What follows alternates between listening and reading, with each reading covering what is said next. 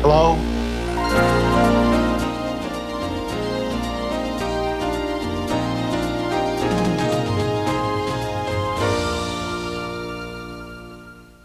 Hello and welcome to the Disney Vaultcast, a show that examines every single movie in the Disney Vault. This week, we're awakening after 300 years to talk about the 1993 film Hocus Pocus.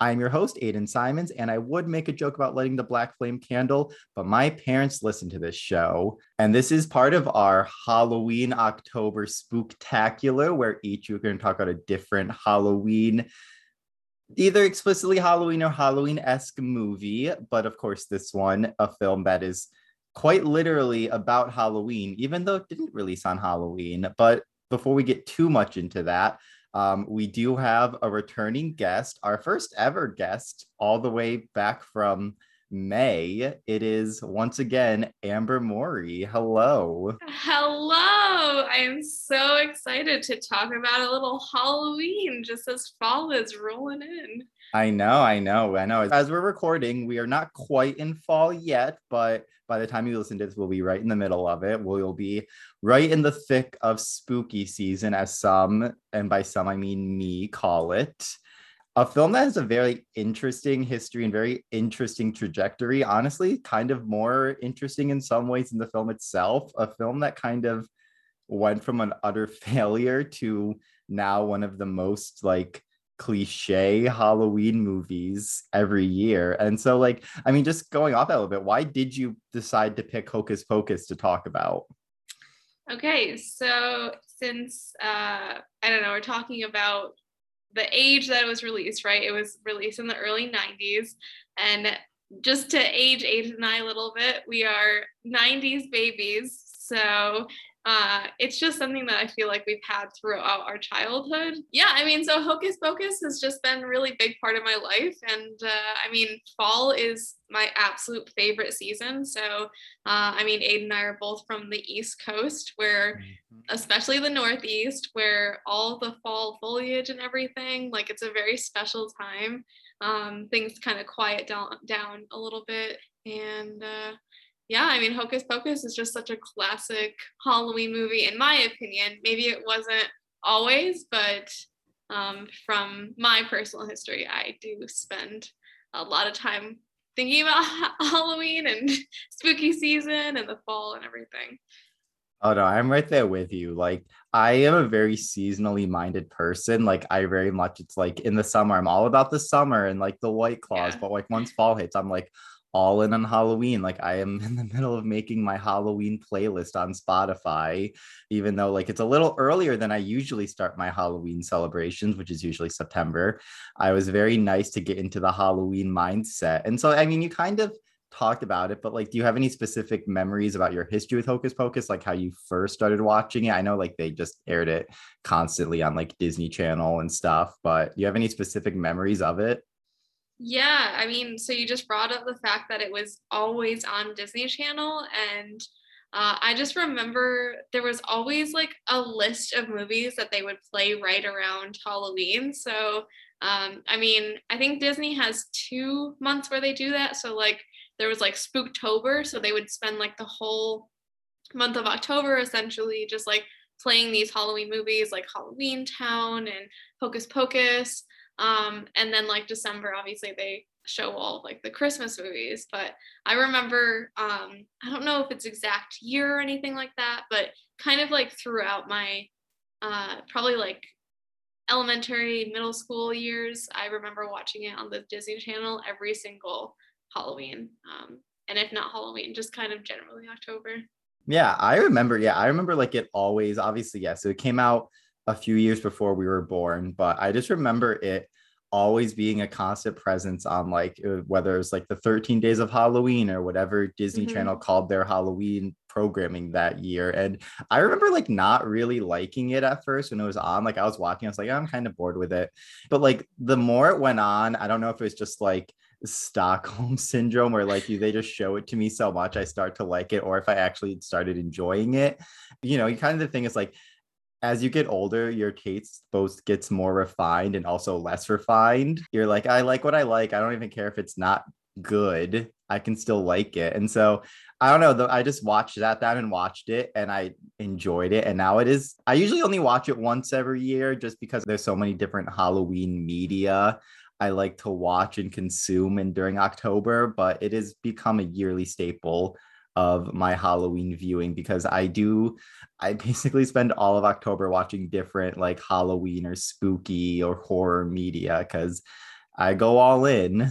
Yeah, same here. I mean, it's essentially like I've showed it to so many friends at this point over the last probably like 5 or 6 years, meeting people through college um, and grad school and stuff like that.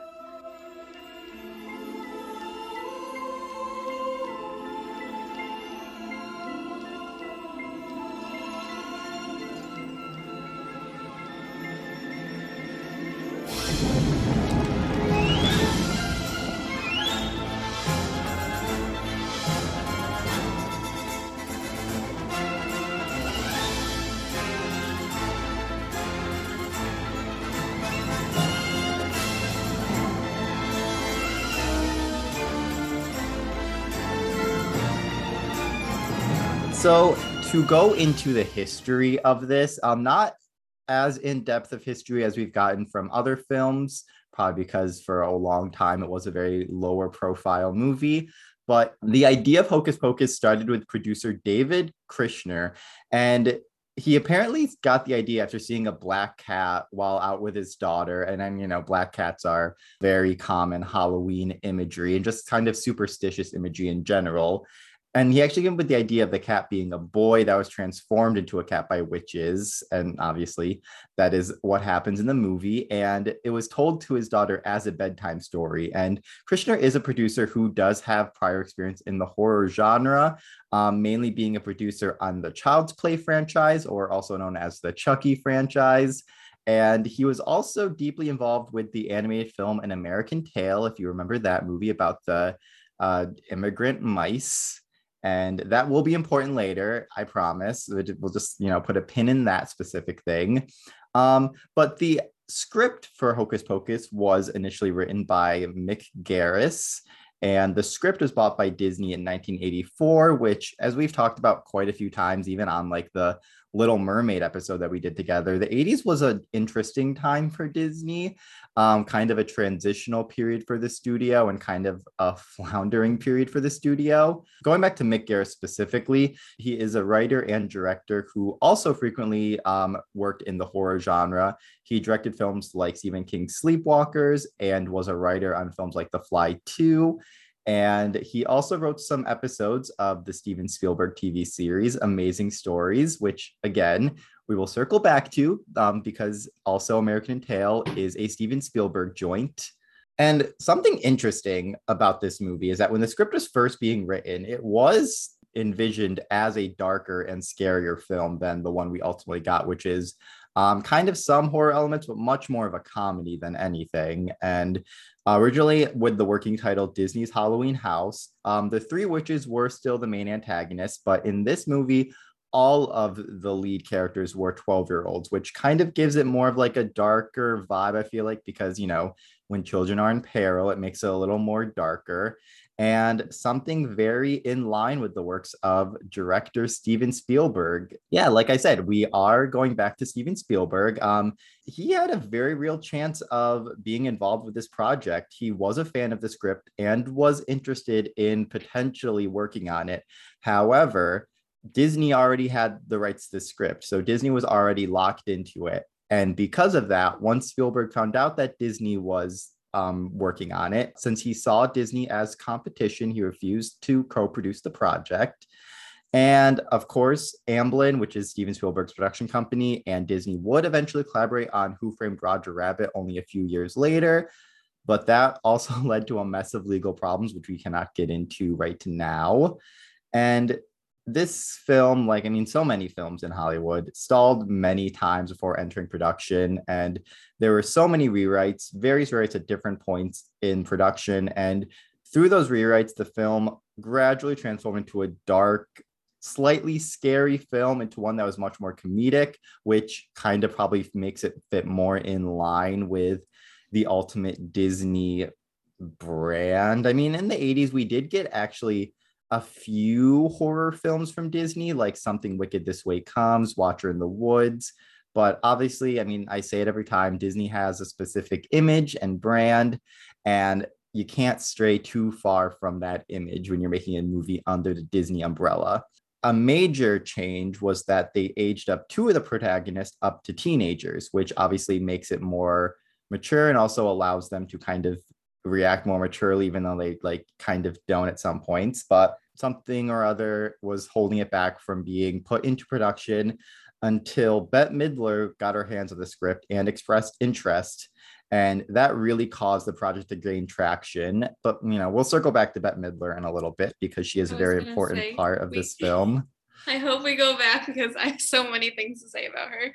Oh, we will. Don't worry. She is she may be the main villain of this movie, but she is in many ways the main character of this joint. Exactly with the film in production, it eventually began filming with director Kenny Ortega, who started off as a choreographer with films like Xanadu, Pretty in Pink, Dirty Dancing, and already had a prior history with Disney, uh, making his directorial debut with the musical film Newsies, also a box office bomb. And of course, he would continue to work for Disney directing both the High School Musical and Descendants series for Disney Channel. So clearly, he is someone who has a specific, you know, vibe and brand. And, you know, obviously it's not for everyone.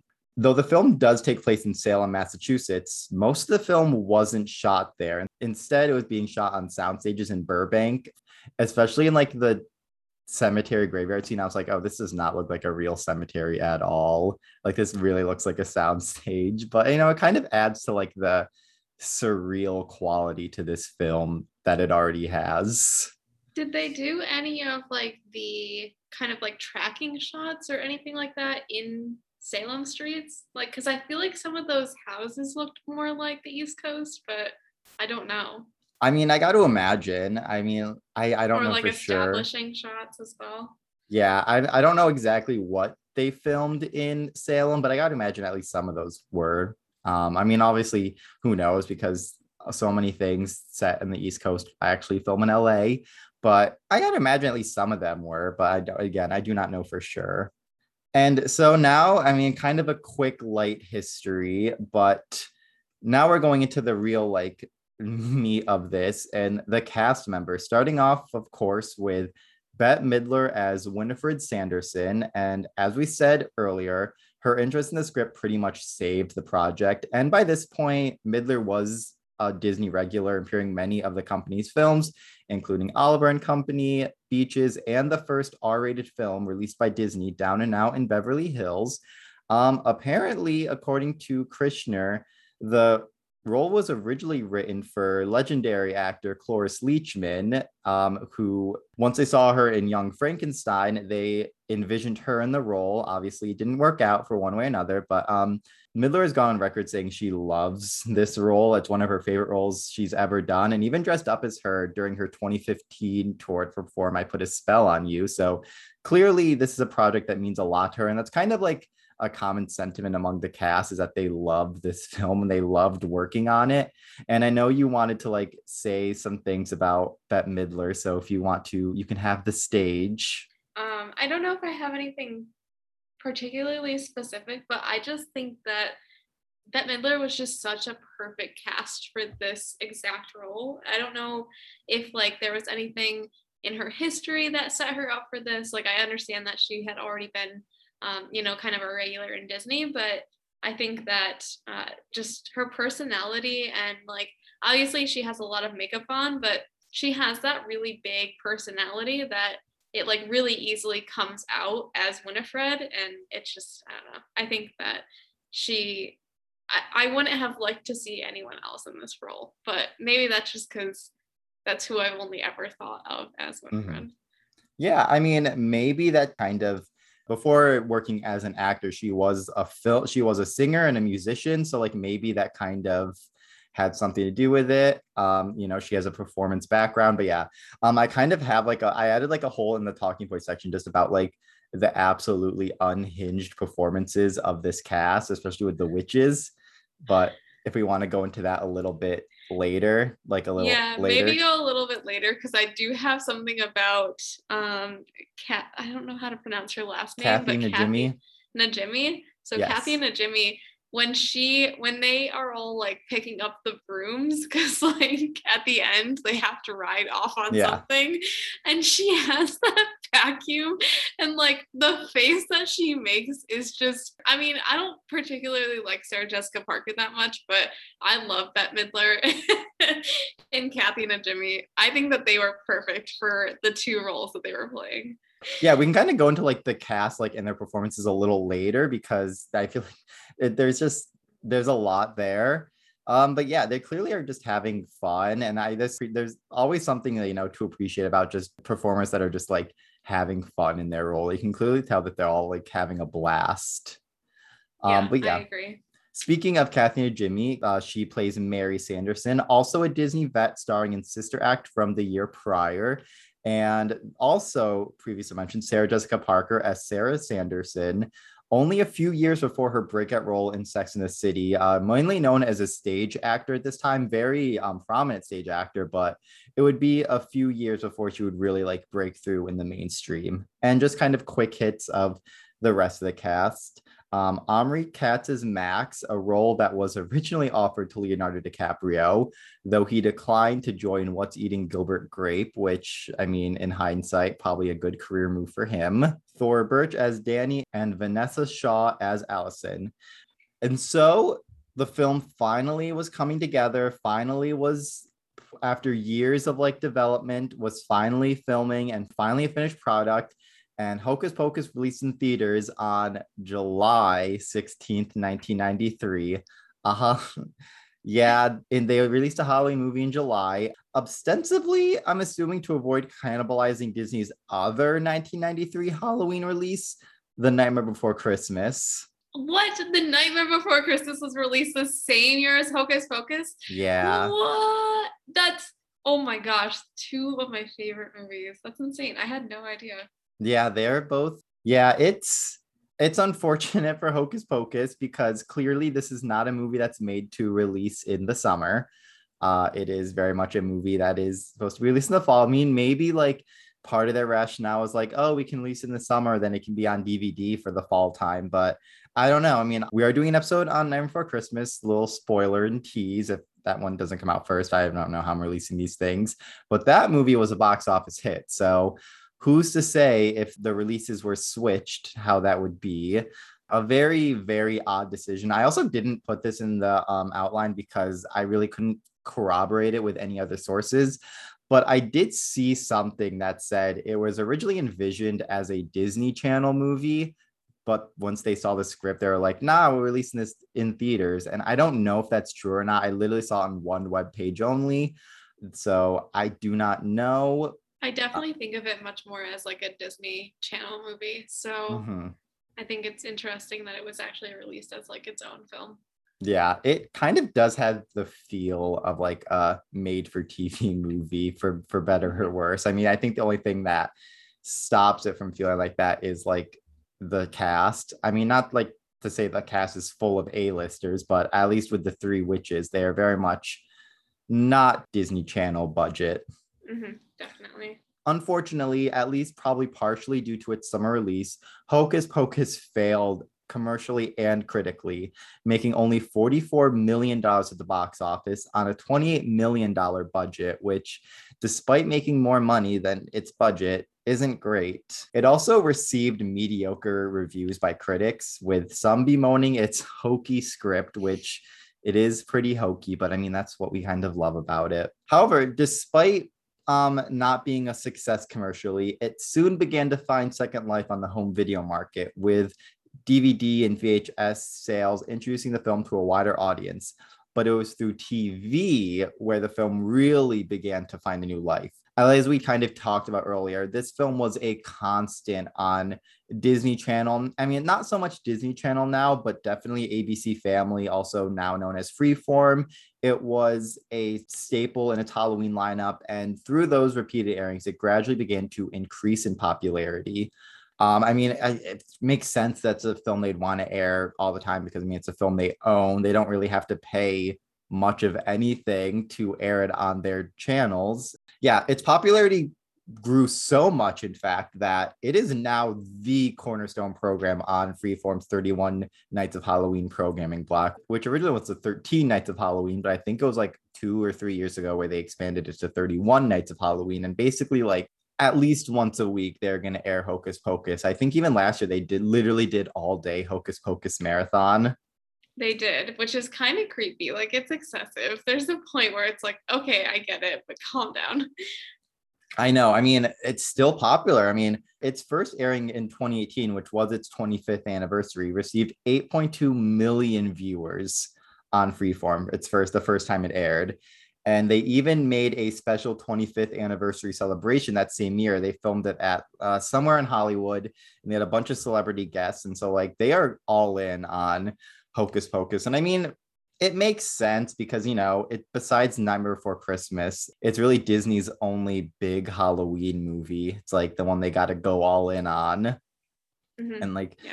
it is kind of crazy to see because like now that like you know i mean we are talking about spirit halloween a little earlier like uh, before we recorded but you know there's just like a whole hocus pocus section at spirit halloween now with like costumes and merch and like apparel and like furnishings and you know obviously like things like hot topic have a whole hocus pocus merch. I mean so much merch at disney parks is hocus pocus based and like it it really went from a film that like failed at the box office in all terms to like a film they went all in on. It's it's really fascinating.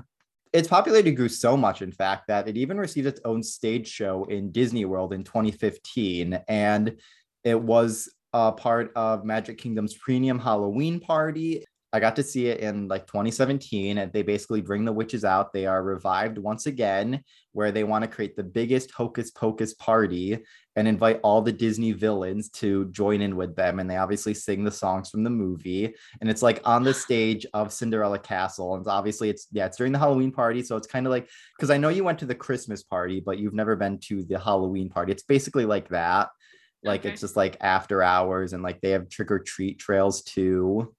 But That's so cool. I can't believe that they like had this whole other thing. Like I don't know. I think it's also impressive to just consider how much it's uh, grown in popularity, say in like the last 25 years.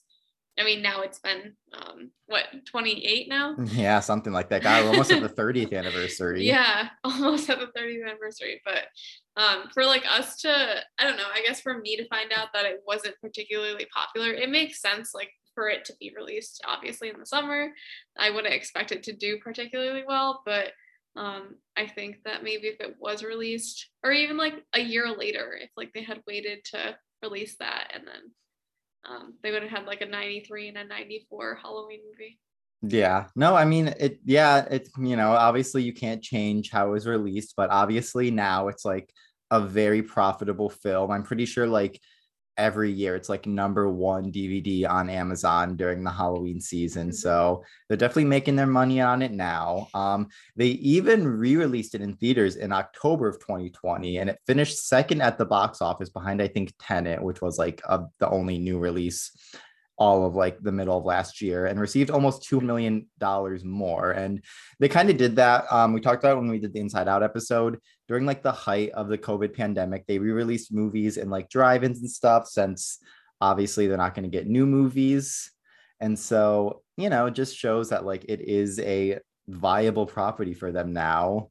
Though rumors and rumblings of a sequel have persisted for years, with the cast members all being pretty enthusiastic about it. Nothing really ever gained traction, though it did strangely enough get a book sequel.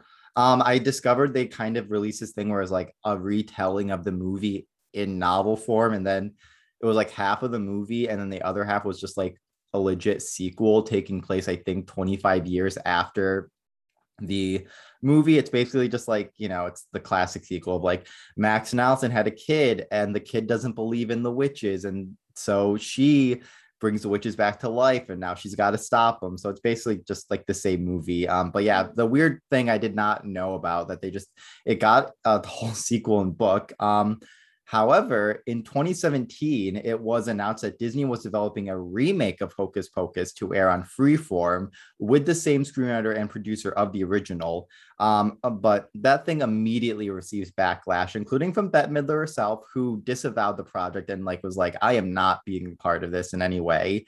Obviously, not the best foot to start on when your project gets announced. Um, however, years went by and nothing came of the project uh, the project does seem to be dead because finally a sequel, a proper sequel, is officially in production with Midler, Najimy, and Parker all signed on, and it will be released as a Disney Plus exclusive in 2022. So a year from now, we should be watching Hocus Pocus 2, whatever that will be. I have no idea what to expect because I mean, we obviously know how this movie ends, right? Which we're going to talk about next, but but if but as you remember the the book's eyes did open, which means that there's a chance of them coming back. It's very true. yeah, there's no I don't think there's been any word on like other cast members returning, so it could just be like completely new characters outside of the witches, so we shall see. I mean, I think it's being I don't know if I mean I got to imagine it's filming now or or at least finished filming but ooh, i don't know me. i also think it would be kind of fun to like have you know like the original characters like max and mm-hmm. uh danny to be like adults and like having mm-hmm. their kids and like being like oh like telling them the story about how they like saved halloween you know yeah. sort of thing but it's like um i don't know i guess i can only anticipate what might come of it yeah, I mean, we still have a whole year to wait, so we shall see what happens. But yeah, quite a really turbulent tale for Hocus Pocus, going from like a project that like was just completely decimated to now being one of the most popular Halloween movies every year. I like that you uh I mean you put together all this information and I like that I found out that it was released in the summer because obviously that kind of like makes up for why it didn't do so well at first. Um, but I also, it's kind of crazy to think that it might not have happened if like Midler hadn't mm-hmm. signed on to it, right? So it's like obviously Bette Midler, she's super famous and like she's just such a good actor for for this yeah role. And now you're mine. You can't stop the things I do. I ain't lying. No! No! Don't look at him! Been 300 years, right down to the day. Now the witch is back, and there's hell to pay. I put a spell on you. Good joke. Happy Halloween. Thanks a lot. No, man, I'm serious. Yeah, yeah. You got your head, your head, getting your head in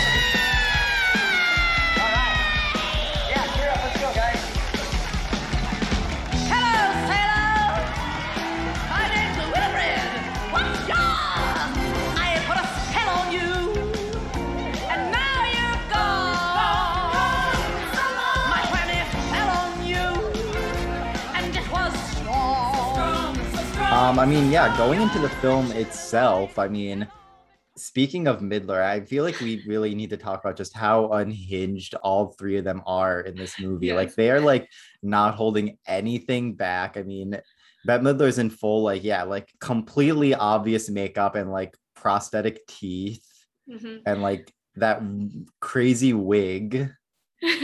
uh, so the outfits the wigs so it's like i like it because obviously it's it's from the 90s so like it just has like 90s outfits for everyone uh-huh. else. And obviously like they're like making it as if like they were wearing the clothes that they died in right? Like back in the um what 1600s yeah. And uh it like it, it it's all very fitting but it's just so extravagant and mm-hmm. like like their their dresses are huge I can't imagine having to be on that set with all of that, those layers on. And it's so funny when they're on their brooms, just like all those layers just like flying everywhere. Yeah. I want to know like exactly what the green screen process was there because I feel like it would be pretty funny to see their entire contraption set up. My guess, if I did just ponder I guess, it's probably like the broom is on wires and they're lowering it down where like a wind machine is just like blowing on them. Yeah, that probably makes sense. That's oh, how- can we also talk about um the horrible, horrible British accent? I mean, I'm sorry, I can't get over how horrible that British accent is. I mean, not theirs. I'm talking about um who am I on talking- Thackery. Yeah, Thackery Binx. Yeah, it's it's a weird it the whole character is so weird to me. Like I I didn't even register that it was supposed to be a British accent until like just now. What did you think he was? How do you think he was supposed to be talking? I was just I didn't even like pay attention. I was just like not even thinking about the accent. I'm like, it's just, you know, it's just old-timey speak. It's all it's that 1600 speak. Yeah.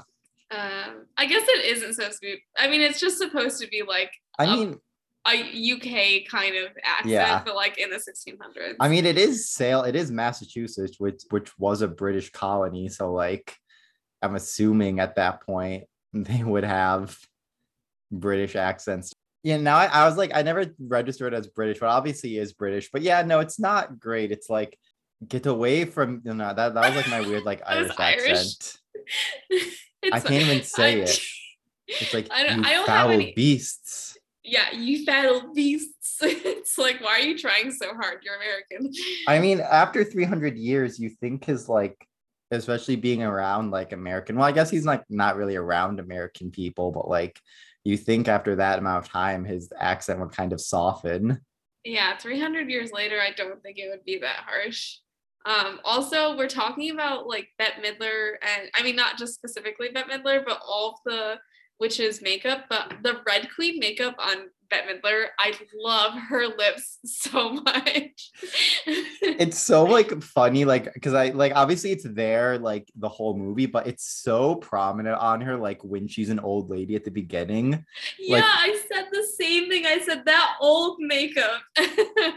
And I'm like, is this just like a permanent fixture of her face? Like, is that just how her face is? yeah.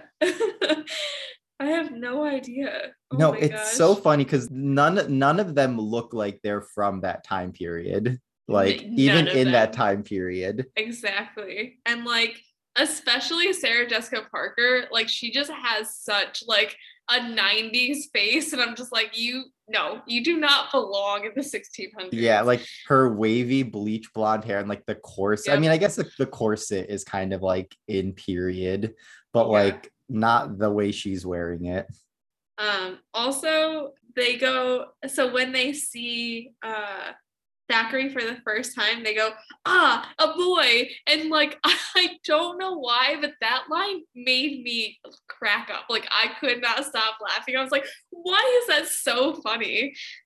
I, I, don't know it- if you. No, no, it's like I mean, it's so funny to be that like um Sarah's main character trait. I hate how, how I hate how like Sarah Jessica Parker's character is just named Sarah. It Yep. makes it really weird to talk about. But like her like defining character trait, well, one is that she's dumb, but they're they're all kind of dumb. But like Mhm. her main character trait is, is that she's just horny. Like that is her Yeah. like character trait. Yeah, like her sitting on the bus, uh, bus driver's lap the entire time. Oh gosh. And then like when she's like slow dancing with the quote unquote devil. Yeah. Oh, oh yeah. Can we talk about that? So we were kind of talking about that before we started recording, but can we go into like the issues that we have with this movie? Yeah, yeah, there's some weird one.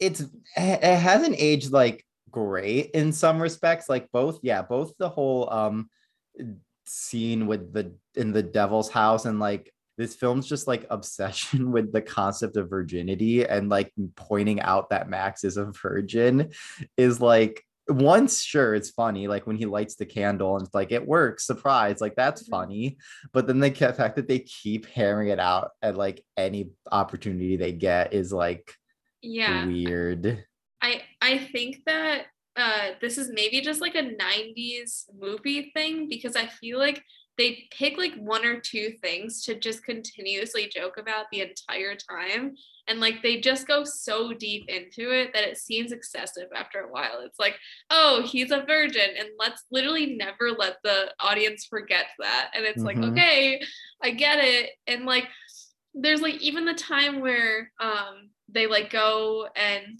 it, it's like the pretend cop and Mhm. he's like he's like trying to explain he's like i'm a virgin i lit this candle and he's like the guy's like you're a virgin he's like yeah that's not the point and it's like okay but you didn't have to bring that up like i Yeah. i don't know it's It's- just It's very 90s humor. yes very And, like, 90s. These kids are like what? Like eh, did they give an age? Is I like probably like 13 i think like i think they're in like seventh or eighth grade, Well, I think right or Danny's like oh what, are they in high school Yeah, they're in high school. Because they're teen. I, they gotta be what, like 16 maybe? Like maybe 16 I don't know. They don't really read as 15 year olds. Like maybe 16, maybe 17, but I'm still like, really you think they are that old i feel like I'm- they didn't seem that old let me do the thing. But like, even so, like, I don't know. I feel like you think danny's 12 I thought that's I thought that's what they no said. idea. I thought Hold she was on. like Okay, Max, 12. according to the Disney Wiki, which I'm on right now, Max is a teenager, approximately 17 years old. So, Maybe I like, forgot what 17 year olds look like. I mean, to be fair, it's been over, uh, eight years. yeah, yeah. So, but yeah, and I'm like, yeah, he's in high school and he's a virgin. Like, wow. yeah, why is that such a weird thing? That's so normal. Are you kidding me? I, I, that's such an annoying thing of like, oh yeah, your virginity. Like, I can't believe you're still a virgin. You're 17. Like that's that's such a normal age to like still be a virgin. and it's still and it feels weird coming from like a disney movie of all things the fact that like they repeatedly have like virginity jokes when like basically that's all of their like animated characters Exactly. Every single like animated princess is virgin. It's and that's like their virtue, right? Like Yeah. it's so excessive. They're always talking about that. And it's yeah. And like the, the Disney princesses are similar age, like 16, 17, Yeah. 18. It's like, oh, gosh. Because I think it's partially because he's a boy, so there's always that kind of like distinction between, you know, like girls' virtue and like yeah guys need to whatever. yeah no the it the the, the, the double standard is present and i mean i totally know that in the in hocus pocus 2 they're gonna have some sort of like one-off virginity joke i already know it Yeah. So just we need to brace ourselves for that. And yeah, and also going back to the earlier point, yeah, the whole um scene of them and like who they think is the devil in his house is just I mean, it's weird. It has weird vibes and also it goes on for way too long. It goes on for an excessive amount of time. I wrote that. I was like, why is this scene continuing? Because like he they like see him outside of his house, right? Like because they're trick or treating. Um, and then like they go inside and his wife is not dressed. Like No. she's like ready to go to bed. She has curlers in her hair and stuff. And she's like, I don't know, she's just like questioning them. She's like, you need to make these women leave. I was like, this is the only sensible person in this entire scene. yeah. it was so creepy. I just was like, is it really necessary for them to call the guy that's playing the devil a master? I get it, but it's just super creepy. Yeah, it's also like it's weird and also something we'd never see today of like them explicitly laying out that oh yeah these witches they got their powers from satan like i mean obviously they do because that's like the whole like mythology of witches is that they get their power from the devil but it's very weird for them to just like lay it out there for us in a pg rated disney movie Yeah. I feel like some of these jokes would not be considered PG if it, they were released now. That's all. Mhm. It makes me wonder, like, when um the Hocus Pocus 2 comes out, because obviously Disney now is like very much okay with releasing PG-13 movies. So I wonder, like, if they would go for that PG-13 rating when they release it, or if they're gonna go through PG and make it more family friendly, which I feel like won't work because I mean the whole audience for this movie is like younger millennials or older Gen Z. Th- That's who this movie is going to be targeting. So I want, I feel like they're probably going to do a PG 13 and kind of go more into that quote unquote adult humor. Uh, I think it'll be interesting to see for sure.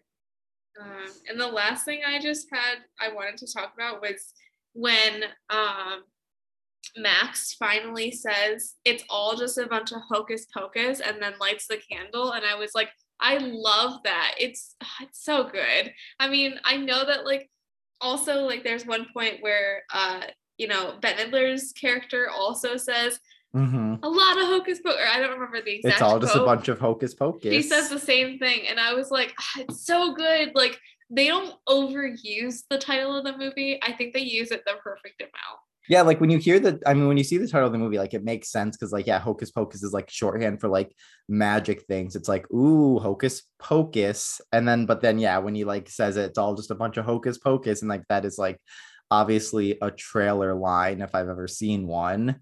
Yeah. And and that's yeah, I I found it so funny when like and the way she like says it's like, oh, it's all just a bunch of hocus pocus. And like yeah, now that's like the tagline of the movie exactly. it's a, such a dumb title for this movie, but like it also completely works. Yeah. So I know that it's already in your notes, but I think that we should definitely start talking about the discussion point of the Halloween atmosphere because uh, they had to have some sort of establishing shot on the East Coast because there were some really beautiful fall foliage shots. And I was like, this is just the epitome of what reminds me of home in the fall. And, you know, like all the pumpkins on the streets and all of like the fallen leaves associated with autumn and Halloween. No, and like watching like that um whole scene where um like when outside of the school uh when like after max's first day where like the there's just like the leaves are all the trees are all orange and like there are leaves all over the floor. Like it looks almost too perfect of an autumn but it like it's just like the perfect like fall vibe. It's like the fall vibes that you want out of a like halloween movie like this. And like having it set on the east coast i mean like you i mean most like halloween centric media is set on like the east coast because you get those fall trees and fall leaves and i feel like yeah like it obviously you can get stuff set in like the west coast in california and sometimes the pacific northwest but like there's there's something about the northeast that very much just has the halloween feel of it during the fall Yeah, I totally agree. I think that people, when they think about fall, they think about the Northeast fall. Um, and something that I feel like is very fortunate for you and I is that we both lived on the East Coast and the West Coast now. Uh, and we've experienced Halloween kind of in like different uh, environments. Um, I mean, you also experienced Halloween down in Florida. So I think Mhm. you've just had like a really nice range of seeing what different areas of the US look like during fall. Um, Yeah. So it's Yeah. really cool. No, yeah, obviously, yeah, obviously, I am from the Northeast, so like to me, Halloween is very much like it doesn't feel quite like Halloween if there's not like red and orange leaves falling down and like crunchy leaves you're walking out and like the weather is a little more crisp even though in california it does get kind of mild temperatures it's still not like the same and yeah and even though like there is a lot i mean honestly i feel like ironically like Southern California, LA area does go harder on Halloween just in general in terms of like entertainment than the Northeast does, but that kind of makes sense because duh, it's LA. So it's weird. Like the Halloween like aesthetic isn't there for me in um here in California, but the Halloween like atmosphere definitely is, which is like really cool. Um, but yeah, it's, it's like I feel like it's hard to do something that's like explicitly Halloweeny if you don't have the like standard fall look.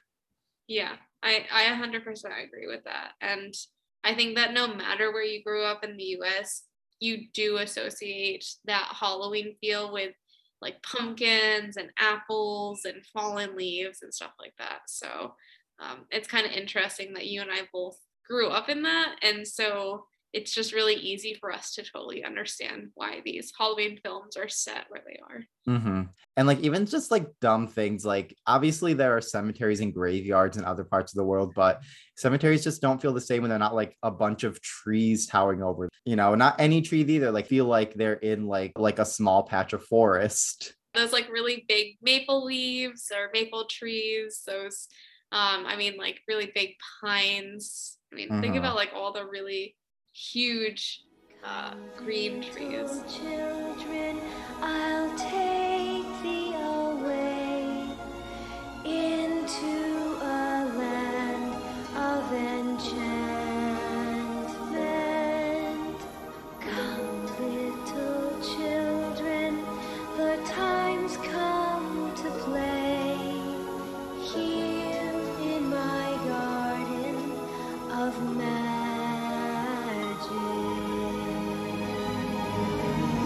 Yeah. Yeah. No, this is gonna sound so weird to me, but like cemeteries are like some of my favorite places, like my favorite Halloween settings.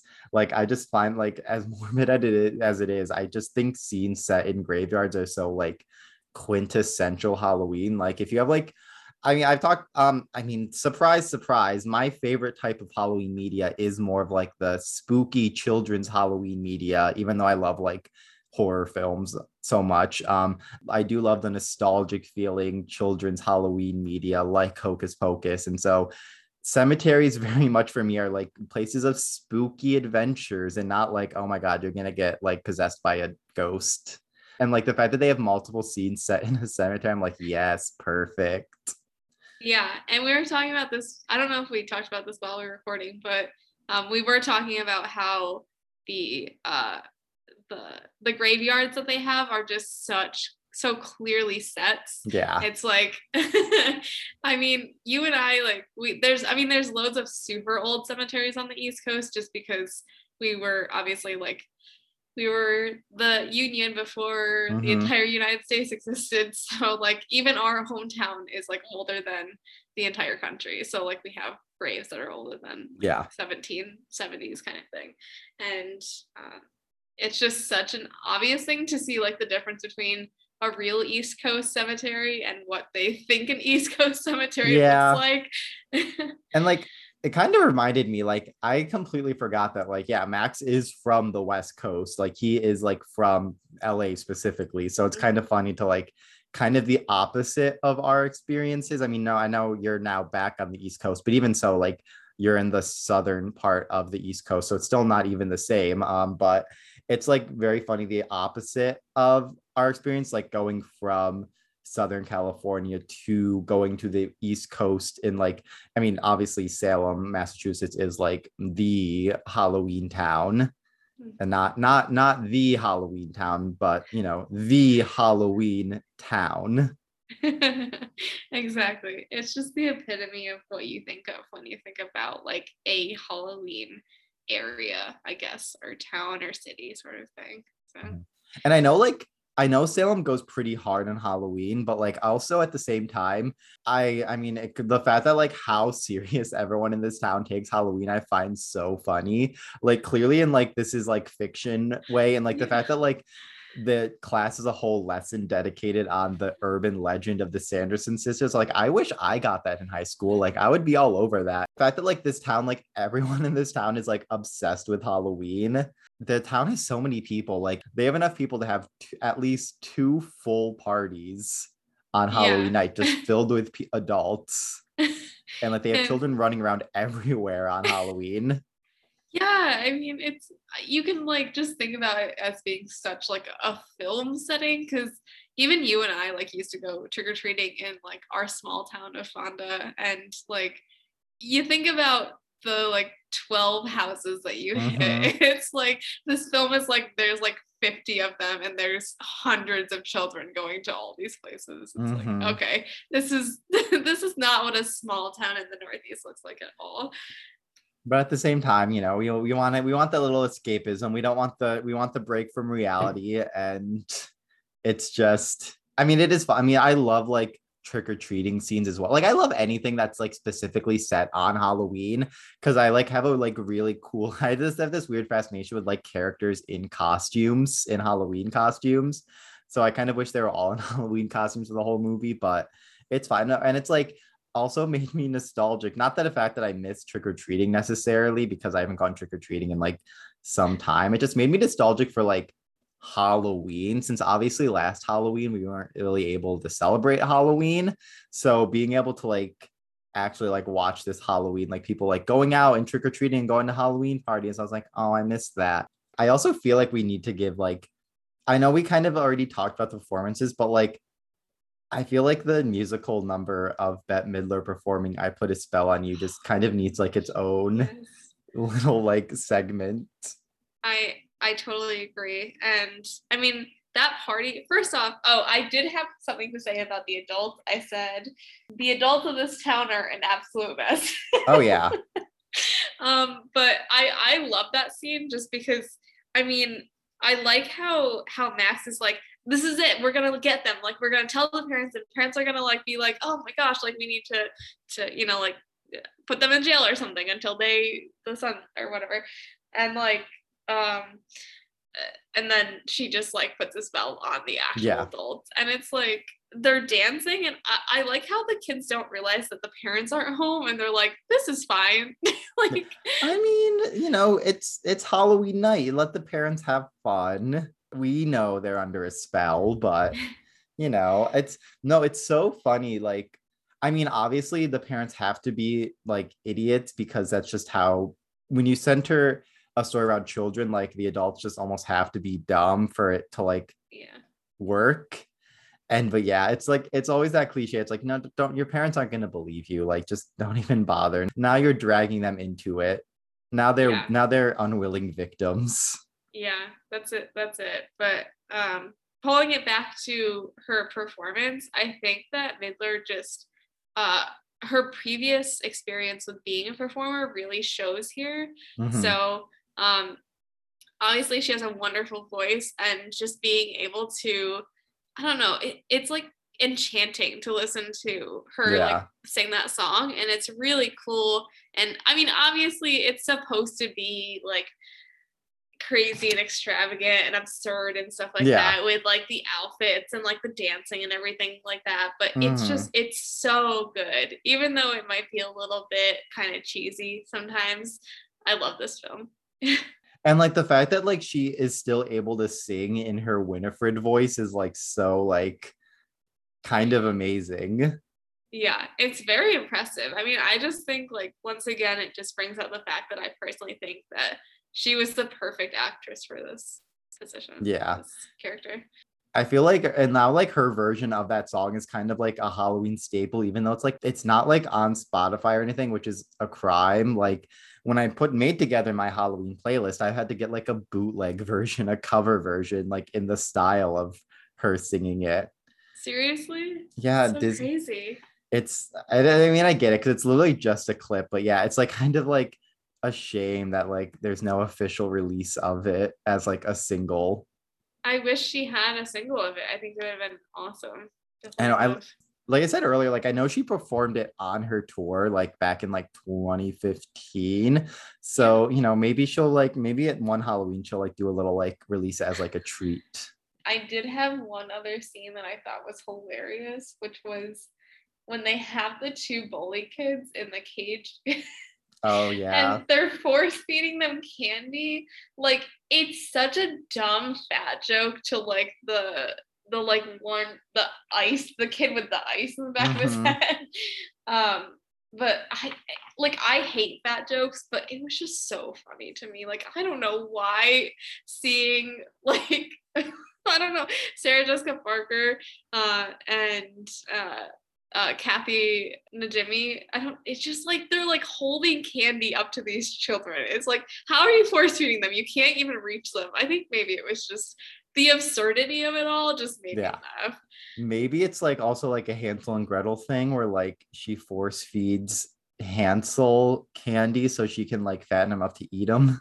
Yeah, I mean, I understand the concept. Like, obviously, they were going to use them for whatever. I don't really know what the plan was, but they had a plan for them. And uh, yeah, that scene was like the combination of the 90s jokes that I don't like, but also Yeah. just the absurdity of the film that I think I love. So it's like this kind of wishy-washy of like I think it's hilarious, but it's also a horrible joke all at the same time. Yeah, this film is like really full of like a bunch of cliche 90s jokes in a really interesting way that like I don't even know how to describe it. And the fact like something a scene I always think about is like when Danny, who like I frankly is very annoying in a lot of the in a lot of this movie, but like when she's like pestering Max so he can go trick or treating with her, he just walks over to his drum set that's just randomly there not unexplained before and he just starts drumming all of a sudden and then like it doesn't get touched upon at any other point in the movie. He just has a drum set and just starts drumming. I'm like was he in a band? Is he in a band now? Is he taking drumming lessons? Like he's only 16 like what's the story?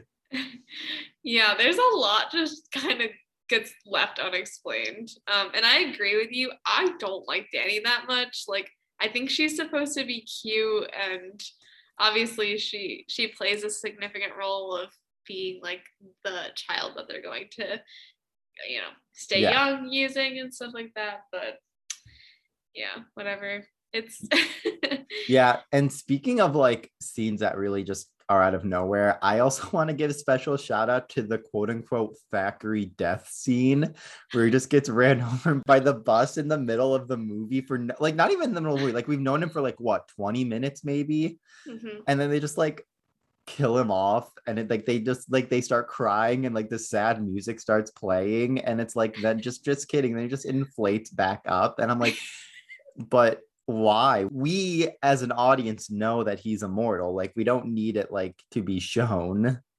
Well he also said like i can't die and the fact that they don't realize he's not going to die this time just was kind of annoying to me because it was like he hasn't died for 300 years. You think yeah. a bus is going to kill him? He's probably gotten ran over by many buses in his life. Probably ca- ca- carriages and then I don't mm-hmm. know what came before buses. Um, probably carriages, nothing else, just the pedestrians getting ran over by a human. Although I will I'm... say the shot of Thackery with like the impression of the wheel is a very like I'm like, oh my god, you're actually just gonna show this to us. Yeah. Also, cats don't look like that when they get run over. Like they don't, they're not just flat. no, but also he's immortal. So like, you know, you can't you can't have his guts spilled out everywhere. I like that's true. I just I don't know. It, I like the inflating part. It's yeah. Just, I yeah. can't stop laughing. This movie is so absurd. It's really oh like honestly, like this movie is just like pure camp, like from start to finish. Uh, it's so campy. And like I said, knowing Kenny Ortega and the films he's directed, like this is unsurprising. Like he very much like traffics in like the world of camp, which I mean is very like it's not for everyone, but you know, it's I mean, high school musical I don't know if you've seen The Descendants, but those movies are a lot to take in. Yeah, they're very campy. so it it's fully in on it. And like, you know, I mean, Halloween is probably like the campiest time of the year because it's literally just everyone dressing up as something. I mean, and also like the thought is like the Sanderson sisters quite literally are just all like a bunch of drag queens, like from yeah. the outfits to like the heavy makeup. This this even the wigs that they wear. Yeah. I was gonna say I I like that the two films I've been on this podcast for, like the fact that Ursula was like based on a drag queen, and now mm-hmm. like we have the Sanderson sisters who are just such like drag queens. Yeah, I, I love it. I mean, obviously, yeah, and I mean, count the countless number of people who will be dressing up as the Sanderson sisters for their performance of "I Put a Spell on You." Like, at least um, they're gonna be. And I mean, obviously, like just everyone in general dresses up as the Sanderson sisters. Like it's such a cliche costume now, but definitely there are to be many a performance in the bars of that song and that and that style. I would love to dress up as like a drag king and just do like I don't know something like that. That would be so much fun. Go to See, like I- Hamburger Mary's and just like go all out. I thought you were gonna say I'd love to dress up as the Sanderson sisters. and I'm like, I mean, you can do that too. You can do that. You can do, I mean, I'm sure in the DC, Maryland area, there's plenty of places you can go. I'm sure I'll find something good to do. My broom. My broom. Purloined. Curses. Sisters, look! It's the chocolate covered finger of a man named Clark. Mmm, ugh, ugh, it's candy. Why would the master give us candy? Because he is not our master. He isn't? And these are not hobgoblins. Oh, See? Oh. Cool it, man. a child! Oh, oh, oh. Weirdos. Weirdos. Sisters.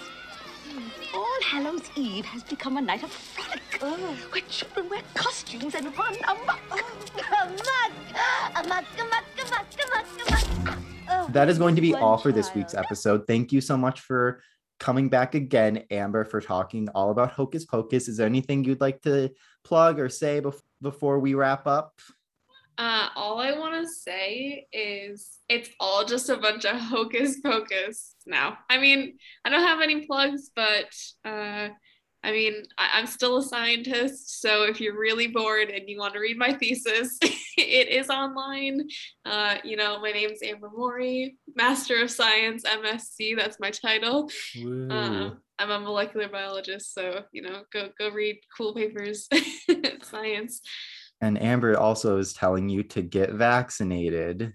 I, I am hyping vaccinations. I mean, I'm not a medical professional, but I I do work on the coronavirus vaccine that is going to likely be used as a booster. So please, Now- please, please. Now FDA approved. I mean, as of recording, by this time you listen to it, it'll be like two months approved. yeah, the Pfizer vaccine got FDA approved. Whoop. The Pfizer vaccine may be FDA approved, but the Moderna one is Dolly Parton approved. So Yeah, ch- choose your poison, but uh, just kidding, they're not poison. don't, yeah, we're, we're gonna cut that out. We're gonna cut that part out. uh, okay, and then your plugs.